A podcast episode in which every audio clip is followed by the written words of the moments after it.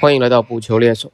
今天因为有一些赛事能够分享，所以先给大家分享一下三场比赛的娱乐思路。第一场是白俄超鲍里索夫，看好鲍里索夫能够主场获胜。另外两场是来自尼加拉瓜奖马纳瓜，看好进球数多于两球。埃斯特里看好进球数少于两球。更多精彩，欢迎关注同名公众号“补球猎手”，解锁更多的比赛推荐。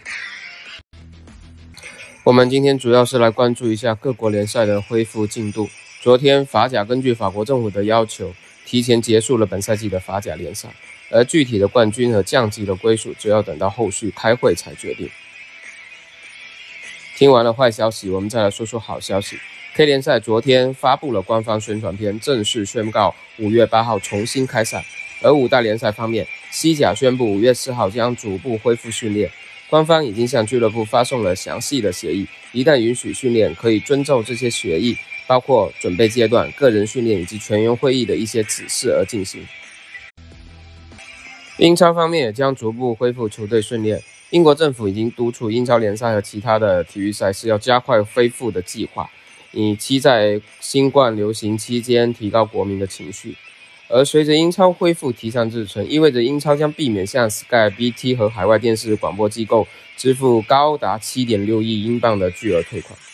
而意甲方面也准备重启训练，意大利总理朱利佩·孔特宣布，五月十八号能够恢复训练，而意甲也计划在六月恢复重启联赛。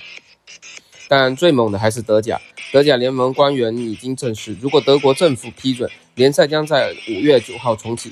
球迷总算盼到头了，五大联赛第一个回归的联赛应该就是德甲。不过，国际足联医学委员会主席德霍格尔认为，足球比赛应该在九月一号之后才恢复，而且他建议必须对规则进行适当的修改，比如主裁判看到球员在比赛中吐口水，应立即出示黄牌。看来以后球场文明将提高到一个新的境界。随地吐痰不再是每场比赛随处可见的一个行为。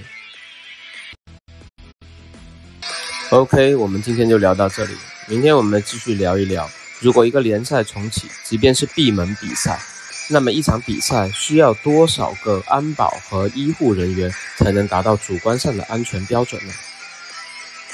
最后，希望我们今天分享的三场赛事能够在球赛娱乐方面有所收获。再见。